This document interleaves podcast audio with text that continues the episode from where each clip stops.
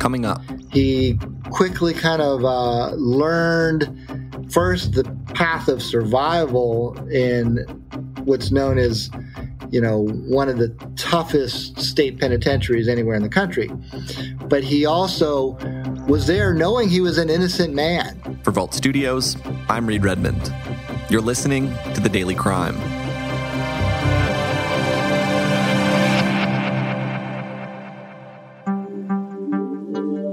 Seven years ago this week, then 37 year old Jerome Morgan was released from prison. After spending almost 20 years behind bars in Angola, the teen who grew up in Pontchartrain Park, now a man, was released from prison last night. Falsely convicted of murder in 1994, Morgan had been behind bars since he was 17 years old.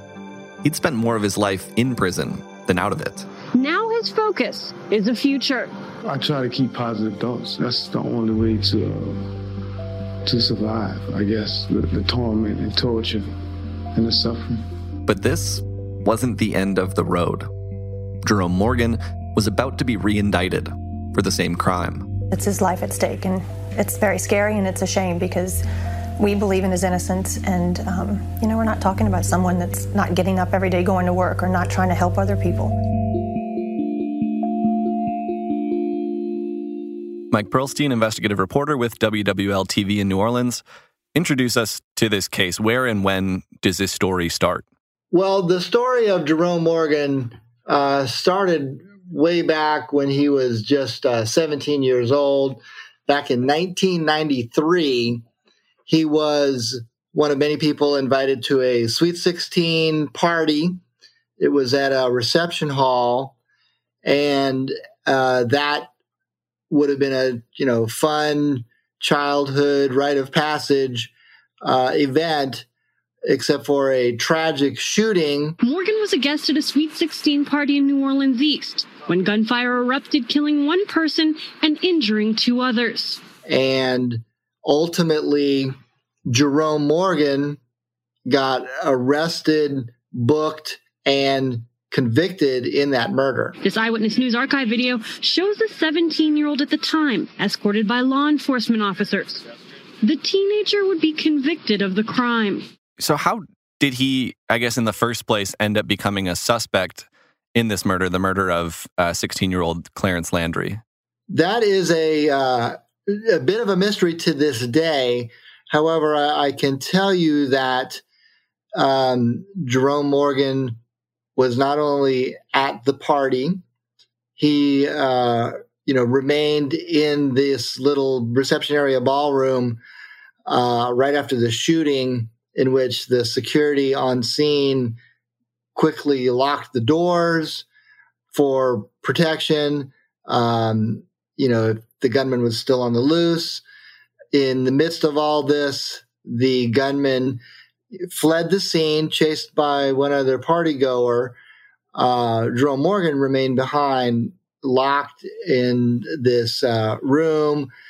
Police arrived in relatively short order, and a pretty thorough investigation included you know getting a name of all of the people present as potential witnesses and potentially you know ruling out any of those who remained behind locked in that room.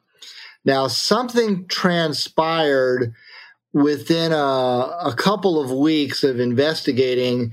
Somehow jerome morgan's name started being circulated as potential perpetrator and the uh, police latched onto that name pressed very hard because it was looking very much like a homicide that was not going to get solved very easily so they zeroed in on the name of jerome morgan they started canvassing the victims, two of the victims who uh, were shot and survived, and running the name of Jerome Morgan by them. Now, re- mind you, these were, you know, 16 and 17 year old high school students.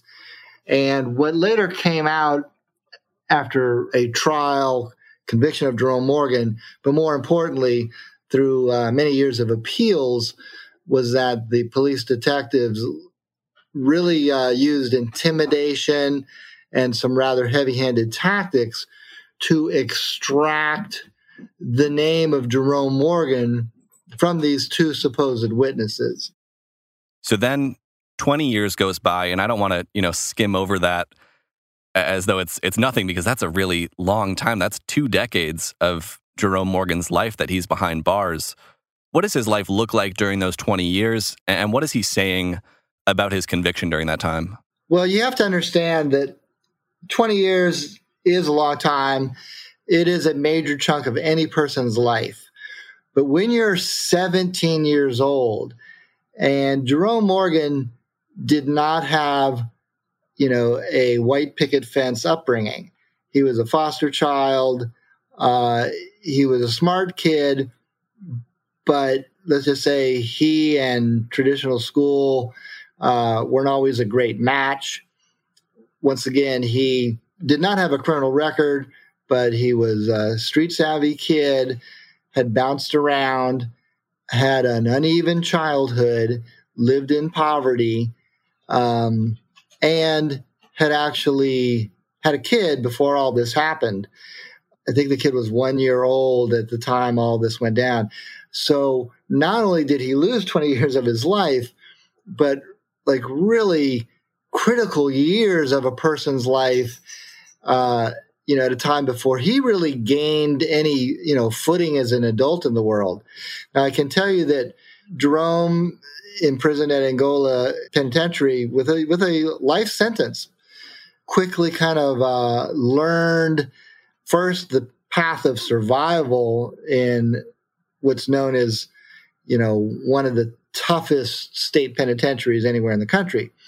But he also was there knowing he was an innocent man, and he never did finish high school uh, wasn't much of a you know school schoolboy anyway, but he learned that one of the avenues to proving his innocence was to learn the law and start you know filing some appeals, starting with you know getting every scrap of evidence police reports and other things that might have been overlooked in his case.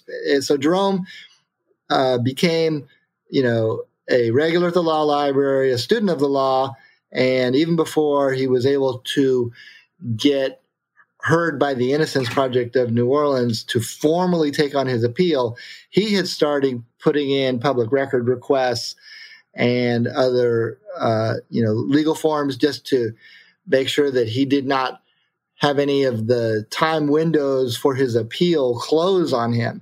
And so, at what point does the Innocence Project actually get involved and, and look at Jerome's case and say, hey, this guy might be in prison for a crime he didn't commit? Well, I can tell you that Jerome was the one who, through public record request, got the document showing a different timeline, that those doors were closed and locked, and police arrived within 10 or 15 minutes, really blowing a major, major hole in the prosecution case.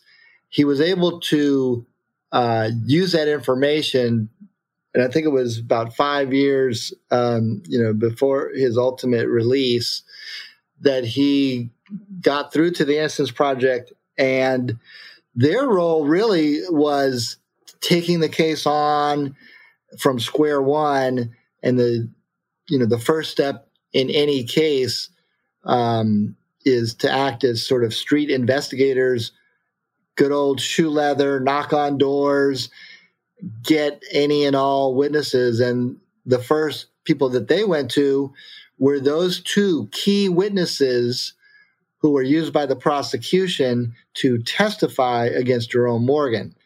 They very quickly determined that those two witnesses had been sitting on grave misgivings for years that they had been pressured and bullied as youngsters to give false testimony.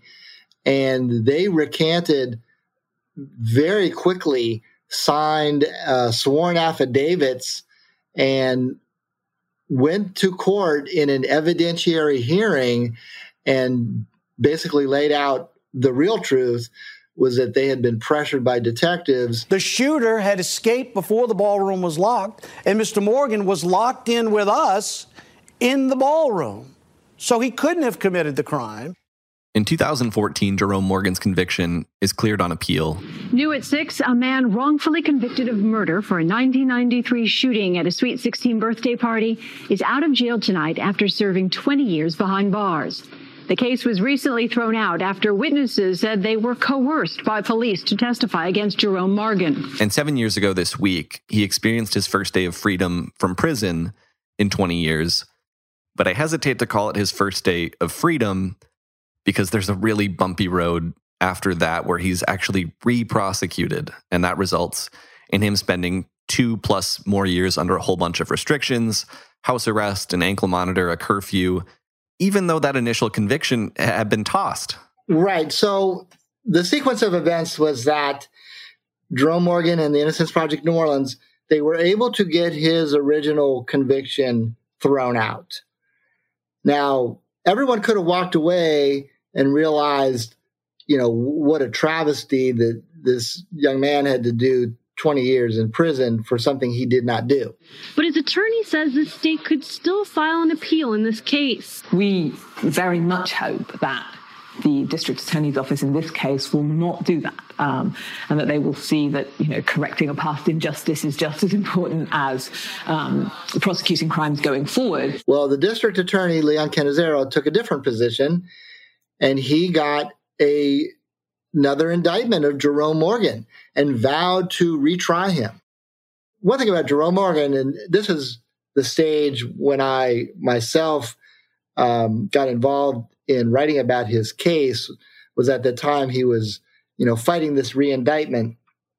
There, there is no more of a go-getter and hard worker than Jerome Morgan, and he did not, despite all of the, you know, weight that was put on him with curfew and electronic monitoring, almost a house arrest. He wanted to work, make money, and because his plight had been chronicled um, in the news, uh, there were many, many people very sympathetic to his situation, including the owner of a uh, kind of a bus stop sign company. And uh, made a connection to see if he was interested. He jumped on that opportunity. And when I caught up with Jerome, he was waking up at five in the morning, going around bus stops all over town, posting those those bus stop advertisements. A model employee couldn't be more punctual. And I can tell you that those people who employed him and worked with him they became part of the Free Jerome Morgan movement. In the community, concern about the Morgan case and others has been growing. Supporters packed a recent court hearing. 20 some years that this gentleman has been wrongfully accused of this with all of the things going on. How much pound, how much flesh do they need? It's inspiring. It gives us hope, and so we can't afford to not fight on his behalf because he won't let up. This was something that became a really interesting uh, development that kind of took this whole battle beyond Jerome Morgan's individual case. But the fact that in the face of this newly discovered evidence, the recantations of two witnesses, the, the district attorney's office, you know, continues to hold this over Jerome Morgan's head. Once again, despite it looking very, very obvi- obvious that they had, you know, prosecuted an innocent man, uh, and it wasn't even under the watch of that district attorney, Leon Cannizzaro, who was re-prosecuting this. It had happened under a previous district attorney, Harry Connick. Nevertheless, um, for whatever motives, that DA, you know, put Jerome Morgan through three years before a judge who was presiding over the case said, look, you can't continue this indefinitely. Be prepared for trial or drop this charge. They clearly had uh, no evidence at this point. The charges was were dropped, and Jerome Morgan finally was was truly freed, and he had a uh, kind of a second celebration. This one uh, a real celebration where he was finally out from under the dark cloud of the criminal justice system. And so that happened then in, in 2016, where he got to celebrate this complete freedom. And it seems like it was just a, a really, really happy day for him, for his family. But at the same time, I'm sure there's still a lot of anger or frustration with this system that took away his freedom wrongfully for 20 plus years. That's that's a permanent loss that he can never get back. Right. And I got to tell you, every uh, wrongfully convicted inmate who gets exoneration handles freedom very differently. I'm always amazed by the attitude of some exonerees and their lack of bitterness. The line that I often hear is, wow, they already gave up, you know, this much time for something they didn't do. They're not going to waste another second being angry or bitter. Uh, they just want to move on with their life and take positive steps. Jerome Morgan was a little different. It's a total waste. Time and money and energy and effort be, could be going towards, you know, somebody else that needs help. I live with a blessing in my heart because there's so many people that I've left behind that's in the same position that I was, that's innocent. Jerome Morgan is politically minded. He's an activist, and he did not he did not go quietly and back into his life. He started a nonprofit. He gave speeches. He became um, not just a community activist, but a political activist. And what was the Free Jerome Morgan movement that gained quite a following uh, quickly morphed into uh, his nonprofit, in which he hooked up with a couple of other exonerees to hold the district attorney's office accountable, not just in his case, but in other cases like it.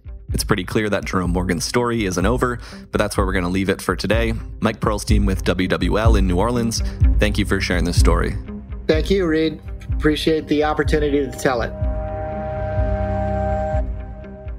Thanks to you all for listening to this episode of The Daily Crime. If you're tuning in for the first time today, we're here with a new crime story every day of the week, Monday through Friday. If you're a fan of the show and you're looking for more podcasts like it, check out some of our other shows, including True Crime Chronicles and Bardstown, at vaultstudios.com. That's all for now. Until next time, for Vault Studios, I'm Reed Redmond.